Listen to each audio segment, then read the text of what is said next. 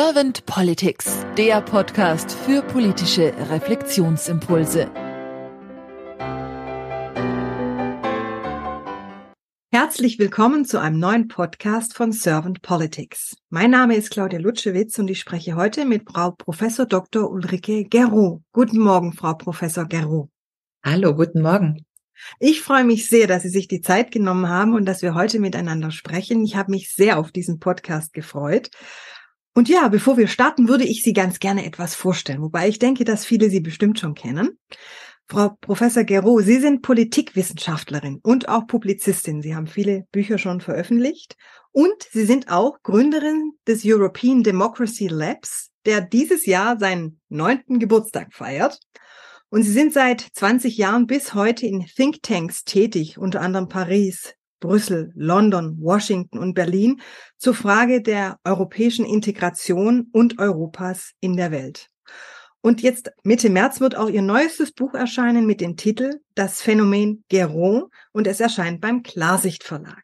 Frau Gero, wenn Sie jetzt keine erste Frage an mich hätten, dann würde ich einfach starten. Ist das in Ordnung? Ja, starten Sie einfach. Ähm, danke für die nette Vorstellung.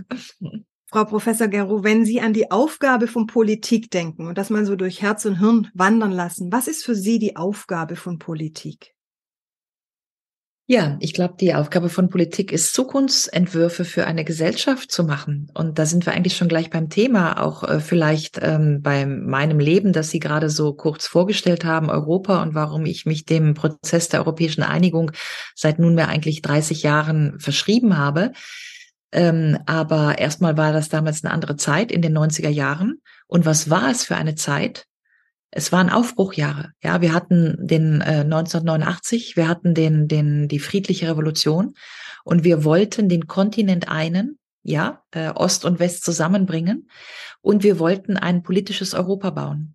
Und das ist die Zeit, in der ich jung war. Ich war ja 1992, 27 Jahre alt und bin sozusagen in meine, in, in, in meine Berufstätigkeit hineingegangen mit dieser politischen Vision. Wir bauen jetzt ein geeintes Europa und einen friedlichen Kontinent mit Russland. Das war das Versprechen von 89. Und das hat mich äh, 1992 zum Zeitpunkt des Maastrichter Vertrages, als ich 27 war, wahnsinnig geprägt, diese Zukunftsvision und diese gesellschaftliche Ambition, dass das jetzt unser gemeinsames politisches Projekt ist. Da gehörte ja alles dazu. Die Osterweiterung, der Euro, die gemeinsame Währung, die politische Union, der Frieden mit Russland, die Überwindung der Spaltung, das, die Überwindung des Kalten äh, Kriegs von 1989 und so weiter. Und das hat zumindestens über die, sagen wir mal, 90er Jahre bis in die Nullerjahre hinein, also bis zum Zeitpunkt, äh, wo dann der Euro gemacht wurde, 2002, dann die Europäische Verfassung 2003, die Osterweiterung 2004. So lange hat dieses Projekt der Politik getragen. Und wenn Sie mich jetzt fragen, was ist die Aufgabe von Politik? Dann glaube ich tatsächlich, dass die Politik zu einem gewissen Teil die politische Projektion einer politischen Utopie ist. Wo wollen wir hin als Gesellschaft? Was wollen wir gemeinsam erreichen? Das heißt nicht unbedingt, dass man die Utopie einlösen muss oder dass man da genau hinkommt. Es heißt aber, dass es einen Zukunftsentwurf für eine Gesellschaft gibt. Und im Gegensatz zu dem, was heute passiert, habe ich das Gefühl, dass wir nur noch Dystopien verhandeln. Klimaschutz, äh, keiner kommt mehr durch, äh, Gewerbeabbau, ähm, Mittelstandsschädigung, ähm, Krieg in Europa, die, wo alles Themen, wo die Hoffnung fehlt, wo man das Gefühl hat, morgen geht die Welt unter wo jeder das Gefühl hat, meine Kinder haben keine Zukunft mehr, wo für mich wirklich der große politische Entwurf einfach fehlt. Wo wollen wir hin? In welches Europa, in welche Souveränität? Wie wollen wir handeln? Und diese für in meinen Augen so empfundene Kleinteiligkeit der Politik, ja, die nächste Energienovelle, um jetzt nochmal zu gucken, wie wir mit der Inflation so und so viel irgendwie eine Abgabe zahlen, dass irgendwie die Energieheizkosten jetzt doch irgendwie mit fünf Euro abgefedert werden. Also diese absolute Kleinteiligkeit des sich Verhedderns im Klein-Klein und im täglichen irgendwas machen, also irgendwas pragmatisch und schnell machen. Ähm, das fällt mir seit langem auf. Aber im Moment habe ich das Gefühl, dass das fast ähm, kontraintuitiv ist zu dem, was ich als das Politische bezeichnen würde, nämlich den Wurf, den großen Wurf für eine Gesellschaft. Mhm. Und was ist für Sie so der große Wurf für die Gesellschaft? Was verstehen Sie darunter? Naja, also wie ich eben gesagt habe, schon mal äh, Europa. Ja, 1992. Kohl Mitterrand, äh, wir machen jetzt die politische Union. Mhm. Ähm, souveränes Europa. Oder zum Beispiel, ähm, äh, wir können ja auch als Entwurf nehmen, klimaneutrales Europa. Mhm. Ja, aber dann müssten wir das konkret unterfüttern. Was ist unser Projekt? Ich gebe einfach mal ein Beispiel. Die Chinesen haben in den letzten zwei Jahren 10.000 Kilometer Züge, Hochgeschwindigkeitszüge gebaut. Die fahren mit 360 Stundenkilometer quer durch China von der einen Million Stadt zur anderen. Die sind unglaublich klimaneutral. Ähm, wir könnten die auch bauen. Wir könnten sagen, unser politisches Projekt ist äh, Klimarettung, aber nicht abstrakt Klima retten. Wir retten jetzt das Klima, sondern unser politisches Projekt ist, dass es wir, dass wir es innerhalb von fünf Jahren schaffen, Schnellzüge zu bauen von Kopenhagen nach Barcelona und von Budapest nach Paris und von Warschau nach ähm, Mailand zum Beispiel. Ja, mhm. und dann hätten wir ein großes Design, ein großes äh, Projekt. Das hat übrigens Jacques Delors, für den ich ja in den 90er Jahren immer gearbeitet habe, der hat das immer so genannt. Der hat in den 90er Jahren immer von les grands projets européens, von den großen europäischen Projekten gesprochen. Es war der Euro, es war die Osterweiterung, es war der Binnenmarkt, es war die europäische Verfassung.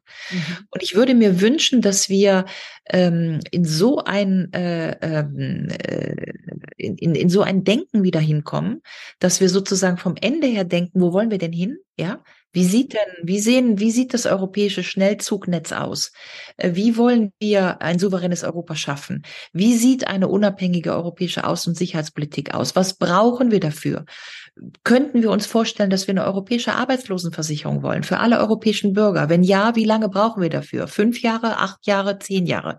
Und dann kann man, das nenne ich einen politischen Entwurf, dass wir sagen, heute sind wir hier, morgen wollen wir dahin. Und das ist ja das Politische.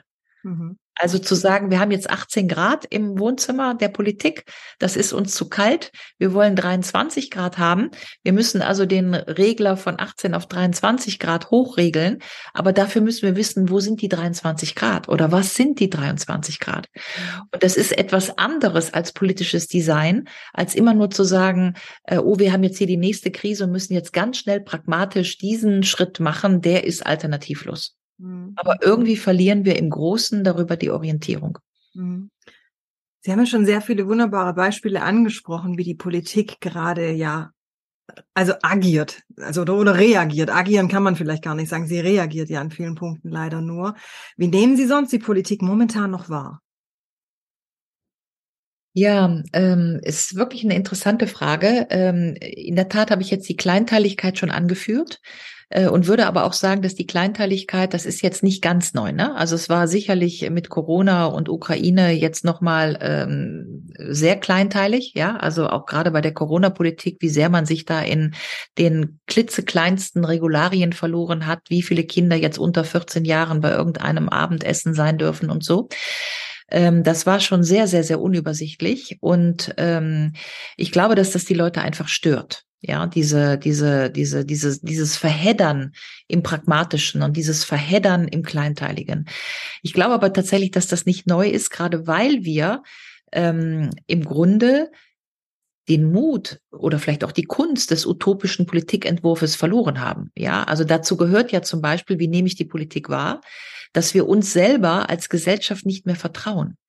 Äh, es ist, scheint mir so zu sein, dass wir seit neuestem die Lösung immer nur noch von der Technik, von der Technologie verlangen, ja. Die digitale Schule ist jetzt die Lösung.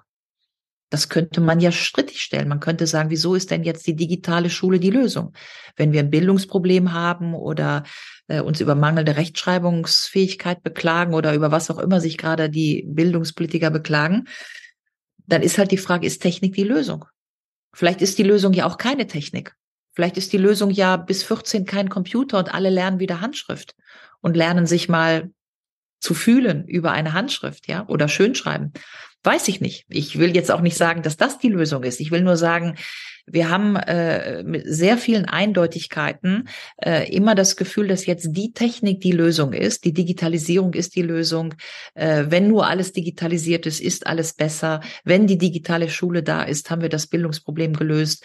Ähm, die Energiewende ist äh, im Prinzip äh, eine technische Wende, ja, Umstellung auf erneuerbare Energien. Das ist sicherlich auch richtig, aber vielleicht ist die Energiewende zu einem Teil auch eine menschliche Wende. Ein Nachdenken über andere Systeme, ein Nachdenken über Gemeinwohlökonomie, ein Nachdenken über neue Wohnkonzepte, wo nicht ähm, immer neue Flächen versiegelt werden müssen und Böden versiegelt werden müssen, weil wir alten Bestand anders aktivieren und so weiter und so weiter. Das, glaube ich, ist für mich im Moment das äh, Problem, dass die politischen Lösungen nicht nur technologisiert, das habe ich äh, schon gesagt, also sie kommen immer sehr pragmatisch daher, sie kommen technologisiert daher und sie kommen vor allen Dingen in meiner Wahrnehmung monolithisch und eindimensional daher. Wir haben jetzt den Klimawandel und deswegen müssen wir das tun und zwar genau das, ja. Wir hatten jetzt Corona und deswegen müssen wir genau das tun, nämlich digitalisieren. Das heißt, ich habe das Gefühl, wir reden sehr monolithisch und wir reden sehr eindimensional immer über das eine Problem mit der einen Lösung. Und ich würde das gerne wieder auffächern, weil ich glaube, dass ähm, Maß und Mitte immer gute politische Konzepte sind und dass äh, der Grundsatz der Verhältnismäßigkeit immer gelten muss und dass es nicht immer nur ein Problem gibt, sondern meistens viele, die vielschichtig sind und dass deswegen auch eine vielschichtige Antwort ähm, die bessere Lösung ist. Um beim Thema Klima zu bleiben, um das mal konkret zu machen, äh, der Diskurs ist, wir müssen jetzt das Klima retten, ja.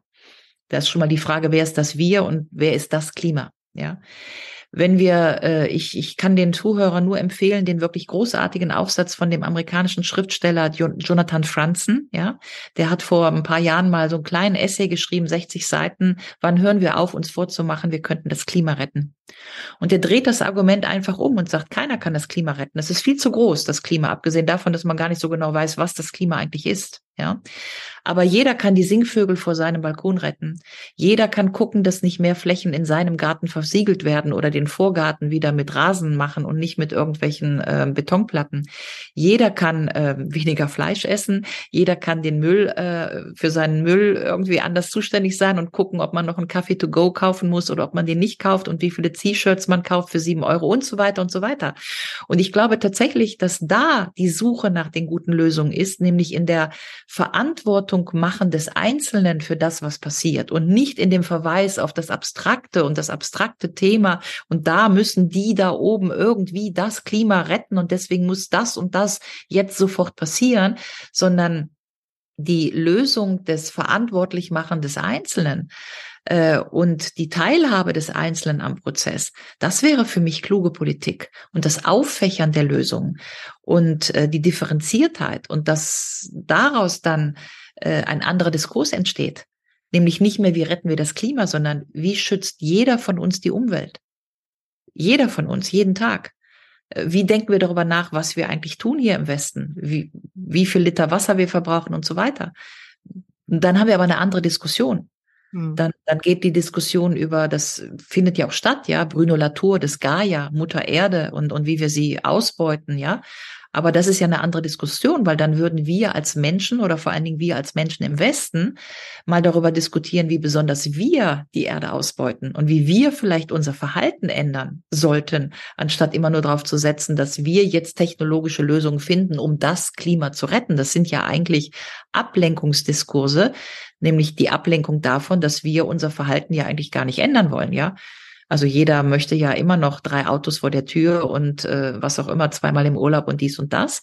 Und insofern werd, würde ich einfach mal vorschlagen, dass wir uns vielleicht in diesen Diskussionen ein bisschen nackig machen. Die Scheuklappen zu öffnen, also die jeder für sich einfach weiten darf. Um ja, oder andere Begriffe in die Diskussion zu bringen. Ich habe jetzt heute Morgen im Nachrichten gehört, dass äh, offensichtlich der Staatschef von Bhutan, kleines Land da im Himalaya, 700.000 Einwohner, in Deutschland äh, war und zu Besuch bei Herrn äh, Kanzler Scholz im Kanzleramt, ja. Und dann wurde halt in den Nachrichten äh, gesagt, dass Bhutan, das weiß man, äh, das äh, Landeswohl nicht am Bruttosozialprodukt oder Bruttoinlandsprodukt misst, sondern an einem sogenannten Glücksindex, ja. Mhm. Bei Glücksindex finde ich auch schon problematisch. Ja, wir sind also Zufriedenheitsindex fände ich schon besser. Also wir sind, ich, ich kenne noch Wilhelm Busch. Ja, das, äh, das höchste auf der Welt ist die Zufriedenheit. Also wer möchte schon davon sprechen, dass jeder ständig glücklich zu sein hat? Das ist ja auch ein völlig vermessener Anspruch ans Leben. Ja, äh, und Glück ist ein Flow und, äh, aber Zufriedenheit, Zufriedenheit ist, glaube ich, ein guter, auch politischer Begriff. Ja, und wenn wir eine gesellschaftliche Diskussion darüber führen würden, wie wir eigentlich gesellschaftliche Zufriedenheit definieren würden für uns als Individuen, aber auch für uns als Gesellschaft und uns dann auf einen Zufriedenheitsindex einigen könnten, zum Beispiel, also nur als kreativen Vorschlag, wie wir Politik gestalten könnten oder anders gestalten könnten in Zukunft, dann äh, wäre das doch eine interessante Debatte. Was brauchen wir eigentlich, um zufrieden zu sein? Ja, also mit Blick auf Konsum, mit Blick auf äh, was wir verbrauchen, was wir haben, die die die ganz Erich Fromm haben oder sein. Ja, mhm. wer ist mit was zufrieden? Wie viel braucht es zur Zufriedenheit? Das könnten wir als Gesellschaft mal diskutieren und uns dann vielleicht ein paar Gedanken darüber machen, was das eigentlich heißt. Und ähm, vielleicht kommen wir ja dann wieder auf so ganz einfache Dinge, nämlich dass die meisten Dinge, die man zum Zufriedensein braucht, meistens guten Schlaf und äh, halbwegs passables Essen und Freunde und Gesellschaft, dass man diese Sachen ähm, im Wesentlichen nicht kaufen kann, ja. Also Freunde kann man zum Beispiel nicht kaufen. Geselliges Zusammensein kann man nicht kaufen. Ähm, gutes Essen kostet nicht viel. Ja, wirklich heute nicht mehr. Ja, also Gemüse, Reis und Kartoffeln sind immer noch relativ preiswert zu haben im, im Supermarkt. Ähm, und dann zu sagen, was ist denn mein persönlicher Zufriedenheitsindex und, und so weiter. Und ich glaube, dass darüber eine ganz andere Politikdebatte und Politikgestaltungsdebatte äh, zustande kommen könnte, als in diesen doch in meinen Augen sehr ideologisierten mono, monolithischen, habe ich schon gesagt, aber eben auch ideologisierten äh, und im Grunde teilweise hysterischen Debatten, ja, Hyster also Klimakleben und so ist für mich tatsächlich Hysterie, dass über, über solche Diskussionen, Zufriedenheitsdebatten, äh, andere politische Lösungen äh, kommen könnten, ja. Ich bringe im Podcast ganz gerne die Frage, manchmal nenne ich sie Glaskugelfrage, manchmal nenne ich sie auch Kanzlerinnenfrage. Und in Ihrem Fall würde ich sie jetzt gerne Kanzlerinnenfrage nennen, Frau Professor Gero. Und zwar stellen Sie sich mal vor, Sie wären jetzt Bundeskanzlerin geworden.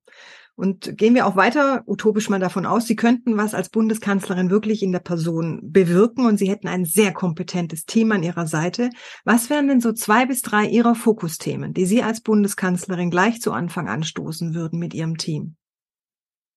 Ja, also ich hoffe ja persönlich, dass Sarah Wagenknecht Kanzlerin wird. Ich habe ja noch nie ein politisches Amt bekleidet. Es ist sehr nett, dass Sie mir das andienen, aber ähm, noch fehlt mir ein bisschen die Erfahrung. Ja, was würde ich machen? Ähm, tatsächlich würde ich wahrscheinlich mich zurückerinnern an die Leute, die wir heute in der Geschichte bewundern, Charles de Gaulle oder äh, Roosevelt oder äh, Churchill.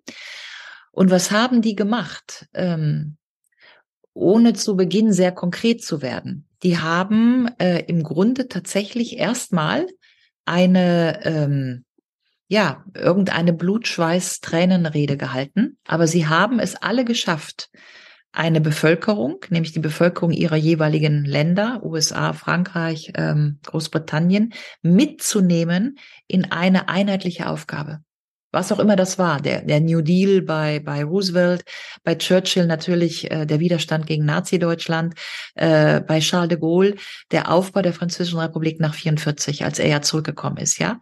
Und es war die legendäre Rede von Charles de Gaulle in der BBC, die er aus London gehalten hat, um zu sagen, ich komme jetzt zurück nach Frankreich und ich eine dieses Land.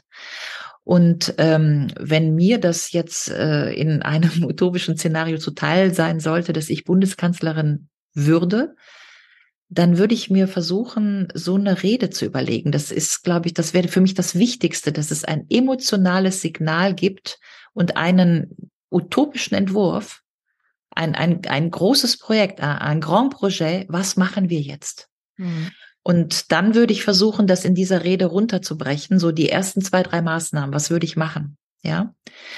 Und da müssten so ein paar Sachen äh, dazugehören, die erstmal basic sind. Es wird keiner mehr ausgegrenzt. Der Begriff Kontaktschuld wird abgeschafft. Der Begriff der Verschwörungstheoretiker wird abgeschafft.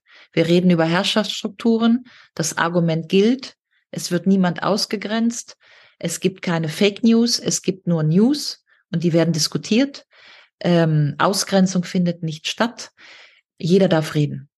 Und dann würde ich mir wünschen, dass wir ein Diskussionsklima schaffen, wo ähm, wir eine Fernsehsendung haben, wo was auch immer Sarah Wagenknecht mit Björn Höcke sitzen kann, ohne dass man sich der Kontaktschuld oder was auch immer schuldig macht. Und dann haben wir ein Diskussionsklima hergestellt, das überhaupt die Voraussetzung wäre, dass wir als Republik wieder politisch funktionieren, indem wir uns nämlich darauf einigen, dass wir hier gemeinsam eine Agora verhandeln, nämlich das, was wir alle gemeinsam im politischen Raum wollen und dass wir davon Abstand nehmen, dass jeder im öffentlichen Raum sein Privates verhandelt. Ja, Domus Agora war ja bei den Griechen die klassische Unterscheidung. Damit meine ich, dass nicht jeder mit seinen Befindlichkeiten in den öffentlichen Raum geht, sondern dass wir gucken, was wir eigentlich gemeinsam teilen wollen an Zukunft, an Zukunft für unsere Kinder und so weiter. Und wenn ich das dann in einer Antrittsrede als Bundeskanzlerin ausbuchstabiert hätte, dann würde ich mir vielleicht ähm, ja zwei, drei praktische Dinge überlegen, wie man das eben umsetzt. Ja, also dass man äh, dieses Diskussionsklima einfach wieder schafft und die Ausgrenzung überwindet ähm, und äh, würde mir dann wahrscheinlich tatsächlich, also Europa ist ja naheliegend, dass das mein großes Thema wäre, ja, dass ich dann sagen würde, äh, wo wollen wir denn jetzt hin? Dann würde ich versuchen äh, auszubuchstabieren. Das habe ich ja übrigens auch schon. Das steht ja in allen meinen Büchern, ja, wie ich mir Europa 2045 vorstelle. Das kann man ja nachlesen. Aber wahrscheinlich, wenn ich Bundeskanzlerin wäre, würde ich sagen, ja, das machen wir jetzt. 2045, das lässt uns noch 22 Jahre Zeit. Und jetzt gucken wir, wie wir einen klaren Fahrplan entwickeln, dass es 2025, 45 ein souveränes Europa gibt, in dem die europäischen Bürgerinnen und Bürger rechtlich, politisch und sozial gleichgestellt sind. Und dass wir eine europäische Staatlichkeit entwickeln, die diese Bürger schützen kann und dass äh, dieses Europa seinen Platz in der Welt suchen und finden wird, um in einer multipolaren Welt neben den USA, neben China, neben Russland, neben Lateinamerika, neben Afrika seinen Platz und seine Funktion in einer Weltgemeinschaft zu erfüllen. Das wäre mein Ziel. Dahin würde ich dann versuchen, die bundesrepublikanischen Bürger zusammen mit den französischen, italienischen, finnischen, slowenischen Bürger zu führen. Das ist der Diskurs, den ich jahrelang gemacht habe. Da kenne ich mich, glaube ich, einigermaßen aus. Und das Desiderat, um das nochmal zu sagen, das Desiderat ist ja schon seit langem da. Wir haben ja 2003 eine europäische Verfassung versucht. Sie ist leider gescheitert. Eins meiner aktuellen Projekte ist, weil dieser Verfassungsentwurf nämlich am 27. Juli 2003 ähm, verabschiedet wurde, dass ich, das ist genau 20 Jahre her, dass es mir jetzt gelingen möge, am 27. Juli 2023, also 20 Jahre später, nochmal zu sagen, hey Leute, wir hatten da mal was Großes vor. Das ist leider gescheitert. Seitdem geht es dem europäischen Kontinent nicht so gut. Wir haben uns völlig verfranst in einer Krise nach der anderen. Bankenkrise, Flüchtlingskrise, Corona-Krise, Ukraine-Krieg können wir nochmal zurückgehen zu dem Punkt, wo wir uns verlaufen haben und einfach nochmal einen neuen Anlauf machen. Ich glaube, das wäre so mein Grand Projet, äh, mhm. als Bundeskanzlerin. Und dem könnte man ja dann alles unterordnen. Die Schnellzüge habe ich eben schon erwähnt, weil wenn ich dieses souveräne Europa baue, sage ich wunderbar, dieses Europa 2045 ist klimafreundlich, aber es ist klimafreundlich, weil wir bis 2045 innereuropäischen Flugverkehr abschaffen. Dann haben wir aber bis dahin 22 Jahre Zeit, um diese Schnellzüge zu bauen. Und dann haben wir sogar Wirtschaftspotenzial und Wachstumspotenzial, weil wir wollen ja dann, dass Siemens oder äh, äh, wie heißt die Französisch, wie heißen die Franzosen, Thalys, ja, äh, äh, Alstom, dass Alstom und Siemens diese Züge bauen. Also schafft das europäische Projekt dann auch Arbeitsplätze ganz real. Es geht nicht nur um Fantasie und um Utopie. Oder dass wir uns angucken, was würde denn eine europäische Arbeitslosenversicherung für alle Europäer, was würde die denn bedeuten? Würde die den Arbeitsmarkt dynamisieren? Würde das heißen, dass man, wenn man in Deutschland keine Stelle findet, man eben vielleicht nach Helsinki geht oder nach Barcelona, äh, weil wir uns bürokratische Prozesse ersparen? Ist, wäre das angenehm für die europäische Bevölkerung? Diese Fragen zu stellen und ganz konkret herunterzubrechen. Also ich will nicht in der Utopie verharren, ja, sondern die Frage wäre, was hieße die Utopie ganz real für jeden arbeiten Bürger in Europa. Was wäre das wirtschaftliche Potenzial hinter solchen Strategien? Eine andere Idee wäre zu sagen, wir machen äh, ein europäisches E-Governance-Portal. Ja, jeder kriegt eine europäische ID-Nummer. In dieser europäischen ID-Nummer, wir haben schon die europäische IBAN-Nummer, gibt es eine europäische Steuernummer, eine europäische Sozialversicherungsnummer. Jeder kann quer durch den Kontinent arbeiten, leben und so weiter. Wir sparen uns eine Menge Bürokratie. Und wer baut das? Ja, wir machen uns über so eine europäische E-Governance-Portal zum Beispiel unabhängig vom amerikanischen GAFA-Komplex. Wir bauen europäische Server Das machen ja die Esten schon, ja, elektronisches äh, Estland. Und wir dynamisieren auch über diesen Prozess wirtschaftliche Prozesse, Start-ups und so weiter. Ich glaube, das könnte sehr viel Sinn machen. Wahrscheinlich würden wir sehr viel Investitionen dafür bekommen. Vielleicht würde es das Wachstumspotenzial erhöhen. Und ich glaube tatsächlich ganz stark daran, ich mache ja sehr viel Yoga. Es wird ja inzwischen leider auch schon wieder belächelt, aber äh, ich stehe dazu. Jedenfalls ähm, heißt es äh, in den Yoga-Sutren, äh, Thoughts become words, become action, become reality. Ja, also äh, Gedanken werden Worte, werden Taten, werden Realität. Und deswegen glaube ich tatsächlich, zurück zu Ihrer Frage, wenn ich Bundeskanzlerin werde, ich würde mit den Gedanken, aus den Gedanken Worte machen, diese Worte in eine Rede packen, hoffen, dass aus dieser Rede Taten werden, konkrete Taten, wie man dieses Europa bauen kann und würde mir wünschen, dass so ein Zukunftsversprechen, ein dynamisches Projekt so viele Herzen und äh, Seelen bindet in eine gemeinsame dynamische politische Aufgabe, dass wir allein dadurch aus dem dystopischen, es gibt keine Zukunft mehr, Politikprozess herauskommen. Ich danke Ihnen sehr für diese vielen und bunten Gedankenfunken, Frau Professor Guerrero. Ich bin ganz platt. Ich kann Ihnen jetzt gerade gar keine weitere Frage mehr stellen. Ich denke, das ist vielleicht auch ein Zeichen, dass wir jetzt beenden dürfen. Ich danke Ihnen ganz herzlich für Ihre Zeit und für Ihre Impulse. Passen Sie auf sich auf und dann sage ich einfach mal bis bald. Ja, danke schön, danke Ihnen. Ich hoffe, das war jetzt nicht zu lang, mein kleiner Traum, aber äh, wenn es Ihnen gefallen hat, dann umso besser.